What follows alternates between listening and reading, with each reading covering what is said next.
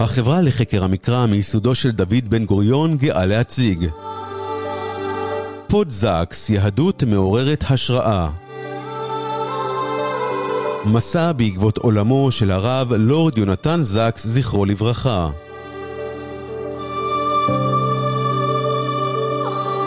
בהגשת הרב דוקטור עידו פכטר. שלום לכם מאזינות ומאזינים, ברוכים הבאים לפרק נוסף בפודזקס, סדרת הפודקאסטים בה אנו יוצאים למסע בעקבות עולמו של הרב הלורד יונתן זקס. אני עידו פכטר, והיום אשוחח עם דוקטור טניה וייט על אחת הסוגיות הקשות ביותר שבעצם כל תיאולוג נדרש להתמודד איתה, בעיית הרע בעולם. מדובר בשאלה התיאולוגית אולי העתיקה ביותר. אם אלוהים ברא את העולם ואם אלוהים מזוהה עם הטוב השלם, אז כיצד קיים רע? מהיכן הוא נובע? שאלה זו צפה ועלתה מחדש במלוא עוצמתה בתיאולוגיה היהודית במאה ה-20 לאחר השואה. כיצד ניתן להצדיק מבחינה אמונית את הרע שהשתולל אז בעולם? כיצד הרב זקס, שהוא הנושא של השיחה שלנו, שדיבר כל כך הרבה בזכות האמונה וההכרה באלוהים, הצליח להסביר את המאורע האיום הזה. דוקטור טניה ווייט היא מרצה בכירה במתן, סופרת ומחנכת, המלמדת תנ"ך ומחשבה יהודית בת זמננו. היא כתבה דוקטורט בפילוסופיה יהודית באוניברסיטת בר אילן, ומפרסמת את מחשבותיה בבלוג פופולרי שהיא מנהלת. שלום, טניה. שלום, הרב עידו. אז אני רוצה לצלול ישר ללב הבעיה ולשאול את, את השאלה החמורה שכל אדם מאמין שואל את עצמו. אולי תגידי לנו את התשובה של הרב זקס. למה יש רע בעולם? מאיפה הוא מגיע? זו סוגיה מאוד מאוד בעייתית, זו סוגיה שאני חושבת שנוגע לכל בן אדם, לכל אחד ואחד, אם באופן אישי, אם באופן יותר כללי, אני חושבת שאנחנו פוגשים את הבעיה הזו בחיינו. זה לא מפתיע שבתנ"ך עצמו, בתורה, אנחנו מתחילת, זאת אומרת, ממש מתחילה, אדם וחווה וקין והבל ואברהם וסתום ומשה וגדעון ירמיהו, אנחנו שומעים כל הזמן קולות בעצם ששואלים איך זה יכול להיות, איך זה יכול להיות שיש כל כך הרבה רע שמתרחש בעולמנו.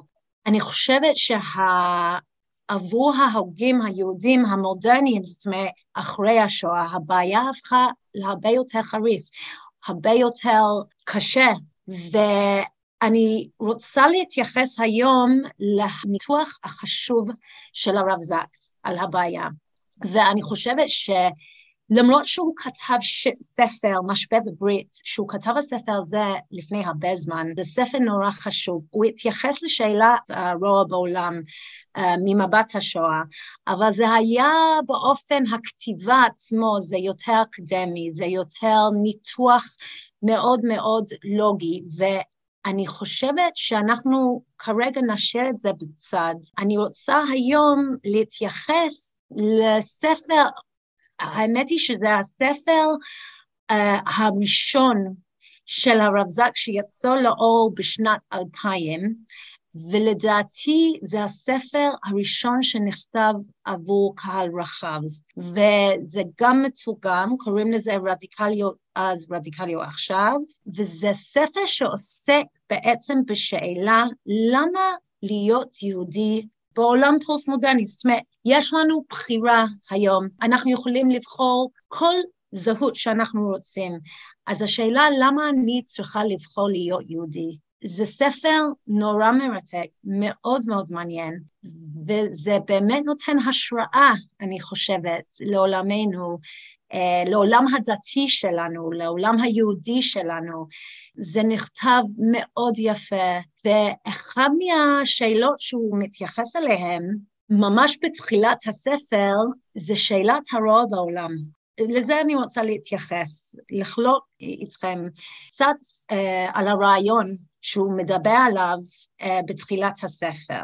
את השאלת אה, הרע בעולם הייתי מצפה למצוא בספר שהוא עוסק בדתות, אה, באלימות, ואת מציגה שהוא עוסק בשאלה הזאת דווקא בספר שהוא מאוד כזה אינטימי, שמדבר על, על המסע אולי שלו וגם של, של כן. אחרים אל עבר הזהות היהודית שלהם, זה לא המקום שהייתי מצפה למצוא שם את העיסוק בשאלה הזאת. זה בדיוק העניין, ולכן אני אומרת לפעמים שאני מדברת על העניין של התפיסת הרב זקס, על, על שאלת הרוע בעולם, אז אנשים מאוד מופתעים שאני מתחילה מהספר הזאת ולא מתחילה מהספר של המשבר בברית, שזה בעצם ממש התיאולוגיה שלו על השואה. אה, ואני כתבתי, אתה כמובן יודע שכתבתי את הדוקטורט שלי על הרב יצ גרינברג, שהוא באמת תיאולוגיה, כאילו התיאולוגיה של השואה מאוד מאוד מפורסם, גם שלו וגם של אחרים. והסיבה שאני מתחילה מהספר הזה, זה לא בגלל שאין משהו להגיד על תפיסתו של הרב זקס על השואה, יש משהו להגיד, אבל אני לא חושבת שזה החידוש, אני חושבת שהחידוש שלו נמצא בספר הזה, וזה מאוד מפתיע, כי בעצם מה שהוא אומר,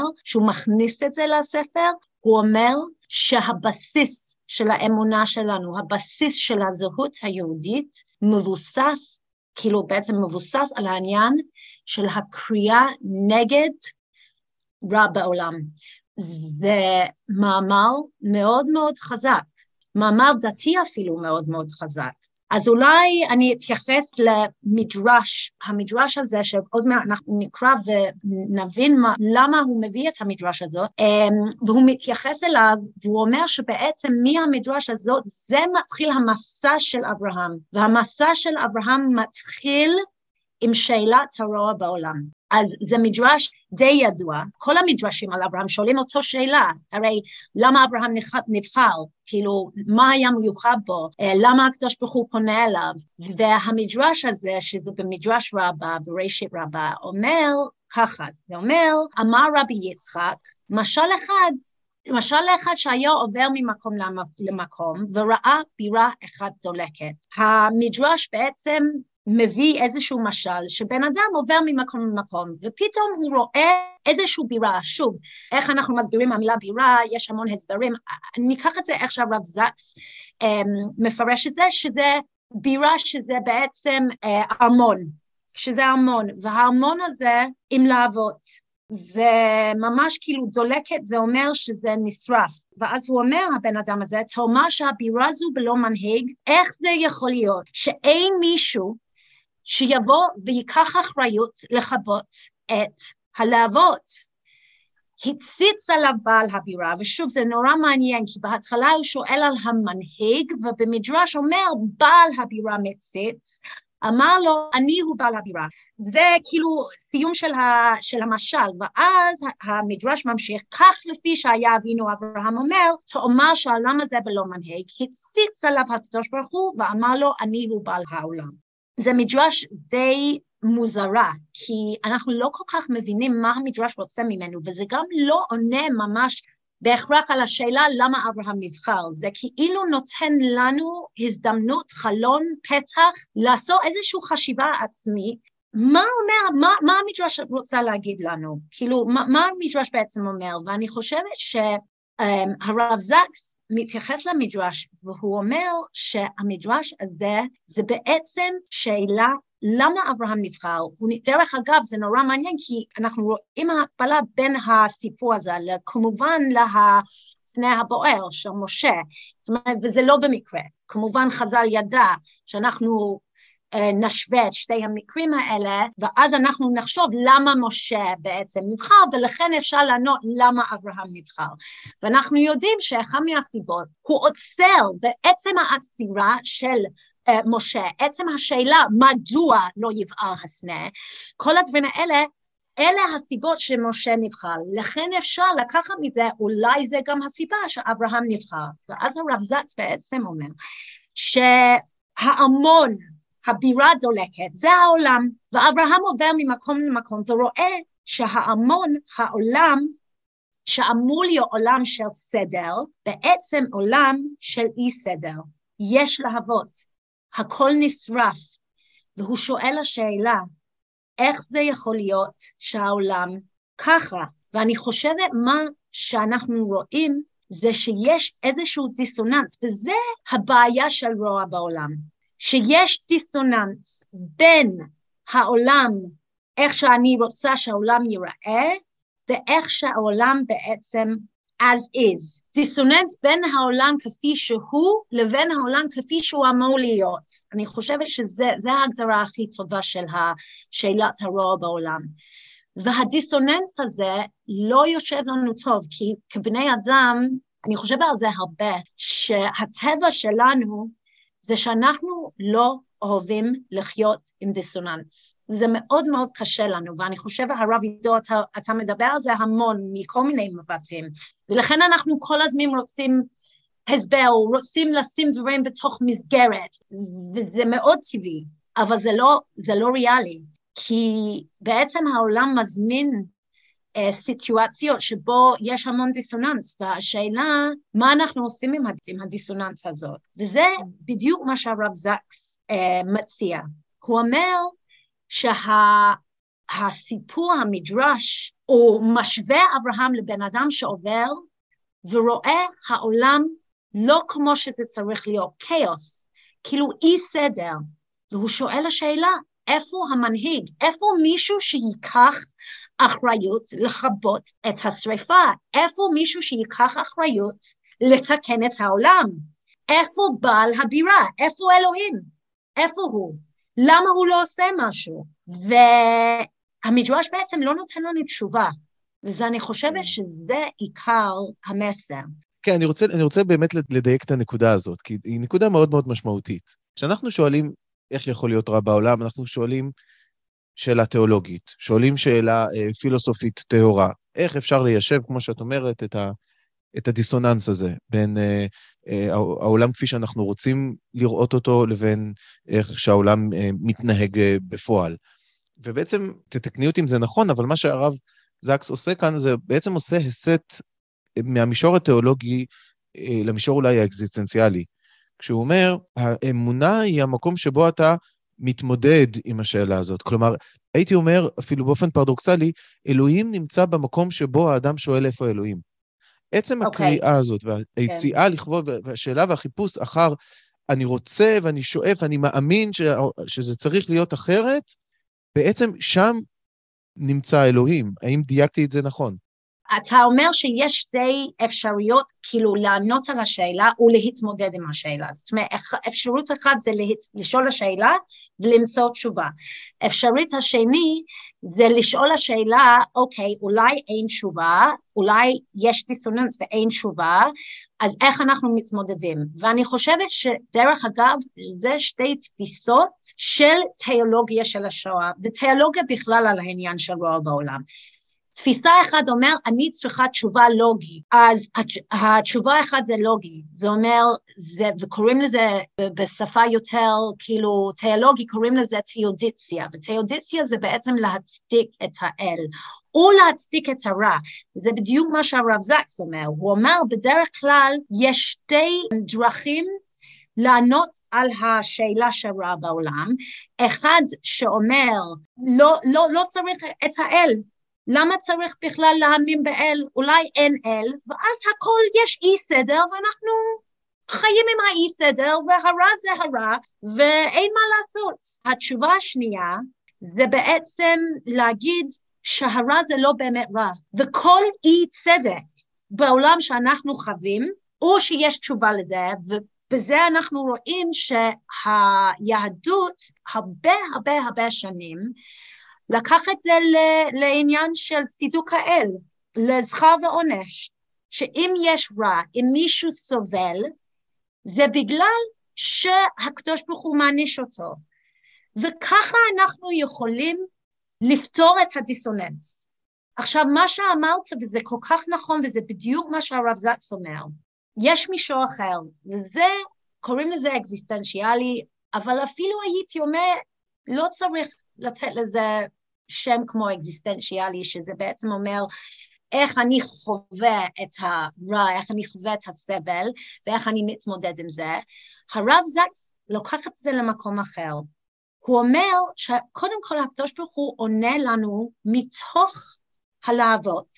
הוא נמצא, בדיוק כמו שאמרת, הוא נמצא איתנו עם הסבל שלנו, והוא נותן מבט אלינו, הוא בעצם פונה אלינו ואומר לנו, הוא לא נותן לנו תשובה באופן לוגי, באופן תיאולוגי אפילו, הוא בעצם לא נותן לנו תשובה בכלל.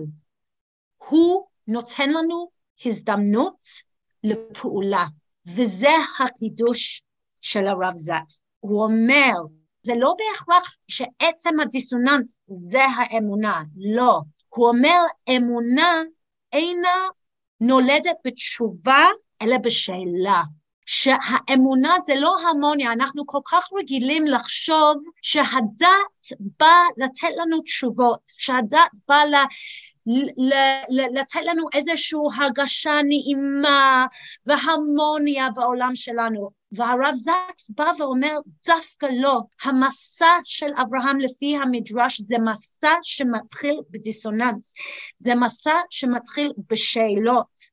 והשאלות האלה, זה מניע את אברהם לפעול ולקחת אחריות ולתקן את העולם. ולכן הוא אומר שבוא נניח ששתי דברים קיימים, שההמון קיים, וזה סדר, וזה אלוהים, וזה כל מה שטוב בעולם, ונניח גם שהלהבות קיימות. וזה אי סדר, וזה אי צדק, וזה סבל, ומה נעשה אם שניהם קיימים?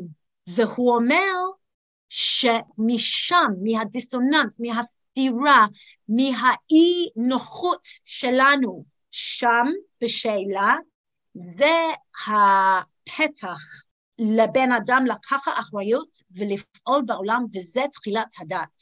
ולכן המסע של אברהם התחיל בשאלת הרוע בעולם. זה מתחיל במחאה בהמוניה, זה מתחיל בשאלה ולא בתשובה. והבסיס וה, של השאלה, מה שגורם לאברהם לשאול, זה שאלת הרוע בעולם.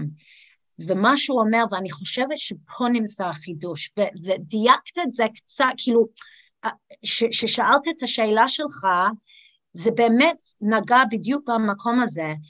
הוא אומר שבעצם אין אפשרות ליישב את הקונפליקט, וזה הבעיה. אי אפשר ליישב את זה במישור המחשב, המחשבה. אי אפשר להגיד שאנחנו יכולים לחשוב על התשובה, כי, כי התשובה בעצם אין לנו. אבל המישור היחידי שאנחנו יכולים לענות על הקונפליקט הזה, זה במישור המעשה. בעשייתנו, בעולם שלנו, לשנות את זה ולהגיד את הפער הזה בין העולם כפי שאני רוצה שזה יהיה, והעולם שעכשיו, הפער הזה זה עליי להשלים את הפער. אני לא מחכה שמישהו אחר יבוא ויעשה את זה עבורי, אפילו אם זה בן אדם או אם זה אלוהים. אני חייבת לקחת האחריות, הרב זקס קוראים לזה radical responsibility, כאילו אחריות רדיקליות. אני צריכה לקחת את האחריות ולהשלים את הפער הזה. עכשיו, האם אנחנו באמת יכולים לעשות זה? אני חושבת בעולמנו זה נורא נורא קשה, כי אנחנו רואים כל כך הרבה אי צדק, אנחנו רואים כל כך הרבה סבל. גם בעולם שלנו שאנחנו רואים על הטלוויזיה, ורואים את זה כל הזמן, ויש איזושהי תחושה של ייאוש, איך אני, טניה ווייט, בעולם הקטן שלי, איך אני יכולה כאילו להיות ה-radical responsible, בן אדם שיכול לשנות את העולם, וזה באמת שאלה. אבל מה ש... הרב זקס בעצם אומר שזה מתחיל בצעד מאוד קטן. אברהם התחיל הצעדים האלה, אנחנו צריכים להמשיך. זה לא אומר שהלום יהיה מושלם, לא, אבל אם אנחנו לא נעשה את זה, הכל ישרוף, כמו בתוך המדרש. מה הרב זקס אומר לאדם שרואה את מאורעות השואה, ואומר, כן. אם, אם כזה רע קיים בעולם, אני לא מאמין באלוהים, ובגלל שאין אלוהים, יש רע במציאות, זה דבר שהוא מובנה, ומתוקף השקפה אתאיסטית, הוא יבוא ויקח בדיוק את אותה אחריות ויגיד, אין מה לעשות, זה רע בעולם, ואנחנו צריכים לחיות איתו ולהתגבר עליו. כלומר, במה האמונה באלוהים, שנותרת בלי מענה, כמו שאת אומרת, בלי מענה לוגי-תיאולוגי, במה כן. היא תורמת לנו על פני מחשבה אתאיסטית שוויתרה על האפשרות הזאת ומתמודדת גם היא עם הרע? זו שאלה מצוינת, ואני חושבת שזו בעצם גם שאלה לתיאולוגיה של השואה, כי אם אנחנו נחשוב רגע, תיאולוגיה של השואה התחיל ב-1966 עם הספר של ריצ'רד רובנסטין. עכשיו, ריצ'רד רובנסטין היה הוגה רפורמי, יהודי, והוא בעצם אמר שהוא לא יכול ליישר את הדיסוננס הזו, הוא לקח את המילים של ניטשה והוא אמר God is dead, אלוהים מת, ומזה כאילו הוא פתח את הדלת ואחרי זה המון המון הוגים כבר התחילו לדבר על העניין של תיאולוגיה של השואה, ואני חושבת שמה שהוא בעצם אמר שאין משמעות בעולם, אנחנו מייצרים את המשמעות, לא אלוהים, לא משהו מטאפיזי, לא איזשהו, אנחנו, הבני אדם, אני חושבת יש בזה תוקף, אבל מה שהרב זקס בעצם אומר לנו זה שזה עולם מאוד מלא עם ייאוש, כי אין תקווה, כי בעצם שאין אלוהים ואין אמונה, אז מה יש?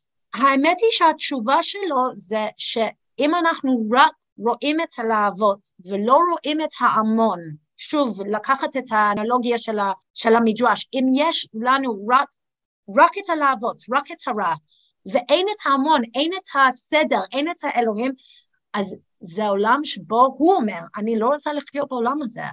כאילו, מה יש לי? אז שוב, זה לא, זה לא תשובה כל כך, אני לא, לא הייתי אומרת שזו תשובה כל כך אה, מספק באופן לוגי, כן? אבל אני חושבת שזו תשובה שבאמת באמת מדבר אליי באופן אקזיסטנציאלי. אני רוצה פה להוסיף משהו, הרב עידו, שאני חושבת שנורא חשוב שלא אמרתי, וזה מאוד מאוד חשוב כדי להבין את התפיסה. אני קורא לרב זקס covenantal thinker, שהוא הוגה של הברית. עכשיו, מה זה הוגה של הברית? הוגה של ברית זה בעצם מישהו שמשתמש במושג הברית כדי לבנות ההגות שלו. ואנחנו יודעים שהרב זקס מדבר על הברית כל הזמן. וברית, למה ברית חשוב פה? כי בלי אלוהים, זה מה שהוא בעצם אומר, בלי אלוהים, מה מונע אותי לתקן את העולם? מה נותן לי התקווה שהעולם יכול להיות אחר ממה שזה היום? אמונה והדת והאלוהים והתקווה לסדר, התקווה לארמון שזה יפה, זה מה שגורם לי לפעול בעולם שלי ובעצם לעשות את זה אחרת. ברית זה לא שאני עושה את זה לבד, בלי אף אחד ובלי אלוהים, ואוקיי, העולם ככה טוב, אם אני רוצה שהעולם שלי יהיה קצת יותר טוב, אז אני אעשה כמה דברים כדי לתקן את זה. אבל, אבל למה? כי אני יכולה גם לחשוב, אוקיי, למה שאני אעשה שום דבר לעתיד? למה שאני אעשה שום דבר לעוד אנשים שחיים בעולם שלי? אני רוצה לעשות מה שטוב לי. אז עצם המושג של ברית זה גורם לי לחשוב על משהו יותר מרק עצמי, not only the I, כן? זה כן. גורם לי לחשוב על ה-we, שזה גם מושג מאוד מאוד ידוע מהרב זקס, מהספר האחרון שלו, morality. אני חושבת ש...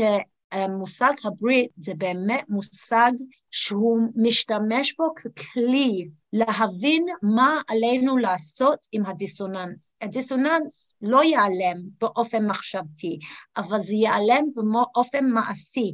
ואופן מעשי, הדרך שבו אני עושה משהו בעולם, שאני מנסה לרכך את, ה, את הרע, את הסבל, אני פועל מהיחסים של ברית עם האלוהים. ואני רוצה אפילו להוסיף עוד משהו. אם יש אנשים ששומעים את הפודקאסט, נורא מעוניינים במחשבה של הרב זקס. יש פרק אחד בספר שלו, השותפות הגדולה, פרק uh, אה, 12, והפרק הזה נקרא Evil in the World, אני חושבת, משהו כזה, אני לא, לא זוכרת איך קוראים לזה בעברית. ושם הוא מתייחס, שוב, לבעיית הרע בעולם. ספר שנכתב אחרי רדיקליות, אז אפילו עשר שנים אחרי רדיקליות אז ורדיקליות עכשיו, ושם הוא בדיוק בונה את הרעיון שהוא בנה כבר ברדיקליות, אבל הוא בונה את זה אחרת, כי פה הוא כבר משתמש במשל של המוח. והוא אומר שיש שתי צדדים למוח. עכשיו, וזה ספר שבעצם שואל השאלה איך אפשר להתמודד עם הסתירה בין דת למדע. ושם הוא כן. משתמש במשל של ה... של המוח, והוא אומר יש צד שמאל וצד ימין של המוח. וצד שמאל של המוח הוא הגיוני, הוא לוגי, הוא שואל שאלות והוא רוצה תשובות. בדיוק על מה שדיברנו על העניין של איך מתמודדים עם רע בעולם, ויש שתי דרכים, כן? מישור המחשבתי ומישור המעשי. אז הלוגי, הצד השמאלי, זה מאוד רוצה ליישר את הסתירה. אמ, שהכל יחיו בהרמוניה, והצד הימיני היא לא לוגי, היא דיאלוגי, הוא קשור ליחסים ומשמעות בחיים שלי. אחד, כאילו הצד השמאלי עוסק בעובדות, והשני במשמעות. ואני חושבת שהוא לוקח את זה והוא מכניס פה את הדילמה של הרוע בעולם, והוא אומר שבעצם אנחנו צריכים לחשוב על הבעיה הזאת לא באופן, לא במישור הצד השמאלי של המוח, שזה לוגי וצריך תשובות, אלא בצד הימיני. והצד הימיני זה לא דורש תשובות לוגיות, זה דורש משמעות. ועם זה אני חושבת שהמחשבות שלו על רוע בעולם מאוד דומה למחשבות של בוא נגיד ויקטור פרנקל ואפילו אלי ויזל, ויש המון שמדברים הרבה על העניין שאנחנו צריכים להביא משמעות במישור האקזיסטנציאלי. מה זה אומר? איך אני מתמודד עם בעיית הרוע בעולם? איך אני יכולה לחיות עם זה? אם אנחנו מסתכלים על הבעיה לא מצד השמאלי של, ה, של המוח, אלא מצד הימיני, אז אנחנו יכולים להבין שזה לא משהו שדורש תשובה מאוד ברורה, והכל מיישר והכל בסדר והרמוניה, אלא שאנחנו צריכים לחפש משמעות. בדברים באמת שאמרת, אמ, אני אבקש ממך לקרוא עכשיו באמת קטע מתוך הכתבים של הרב זקס, שבאמת לדעתך משקף באמת את העניין הזה, אבל אני לא יכול שלא לצטט מאמר שלו, אה, שהוא פרסם לפרשת בראשית, שקוראים לו אמונתו של אלוהים, והוא מתייחס שם, אה, אה, מתייחס שם לשואה, וב' אולי גם מאשר את מה שדיברנו עליו עכשיו. והוא כותב את המשפט היפה הבא, הוא אומר, אשר לי, אין לי מספיק אמונה כדי להיות אתאיסט. כדי להיות אתאיסט נדרשת אמונה, להאמין באדם, כלומר באנושות כמכלול, או לפחות בעצמך. והאמת היא שלהאמין באנושות אחרי השואה הוא מעשה הנוגד כל היגיון. הפשע המחושב והמאורגן הגדול ביותר של בני אדם נגד בני אדם אירע לא באיזו מדינת עולם שלישי נחשלת וחשוכה, אלא בלב אירופה, בארץ שנתנה לעולם את קאנט ואת הגל, את באך ואת בטהובן, את גתה ואת שילר. התרבות לא הצליחה לתרבט, ההומניזם לא הפך את בני האדם להומניים. כשעמדתי לראשונה על אדמת אושוויץ-בירקנאו עשרות שנים לאחר השואה, השאלה שהציקה לי לא הייתה היכן היה אלוהים. אלוהים היה בדיבר לא תרצח, אלוהים היה במילים וגר לא תונה. אלוהים אמר לאנושות, כל דמי אחיך צועקים אליי מן האדמה. אלוהים מורה לנו את הדרך הנכונה, אך הוא אינו מציל אותנו מפני עצמנו. אלוהים לא בלם את האדם וחווה כשאכלו מהפרי האסור, הוא לא תפס את ידי קין כשהיכה את אחיו נפש. הוא לא מנע מהמצרים לשעבד את בני ישראל. השאלה המציקה לי אחרי השואה, וגם כיום, בעידן חדש זה של כאוס, היא היכן האדם. זה מאוד מאוד מעניין, כי זה דווקא מסתיר קצת מה שהוא אומר, במה שאמרתי על רדיקליות, אז רדיקליות עכשיו, שהוא בעצם אומר שהקדוש ברוך הוא פונה אלינו כבני אדם, כי הוא מאמין בנו לשפר את העולם, לרפא עולם שבור, שגם שם הוא מדבר על העניין של רוע בעולם. הוא אומר ככה, אמונה אינו פירושה ודאות. פירושה של אמונה היא האומץ לחיות באי-ודאות. למאמין אין בהכרח תשובות, אבל יש לו האומץ לשאול את השאלות, ועם זאת, לא לוותר על האלוהים, כפי שהאלוהים אינו מוותר עלינו. שכן מי שמציב אתגר קשה אינו עושה זאת כדי להעניש את המאותגר, אלא משום שהוא מאמין בו. בליבה של קריאה זו לאחריות נמצאת אמונתו הבלתי מעוררת של האלוהים באנושות. כנראה שני הציטוטים שלנו uh, סותר אחד את השני, אבל אולי האמביוולנטיות הזאת, אולי זה עצם ההגות שלו על, ה, על הרוע בעולם. דוקטור טניה ווייט, תודה רבה שהיית איתנו בפרק הזה. תודה לך. תודה. ועד כאן עוד פרק בפודזקס. אני עידו פכטר, שמחתי להיות איתכם בפרק הזה. נשתמע בפרקים הבאים. האזנתם לפודקאסט פודזקס, מסע בעקבות עולמו של הרב לורד יונתן זקס, זכרו לברכה, בהגשת הרב דוקטור עידו פכטר. החברה לחקר המקרא מיסודו של דוד בן גוריון מבקשת את תשומת לבכם לתרומה להמשך פעילות העמותה. לפרטים היכנסו לאתר www.המקרא.org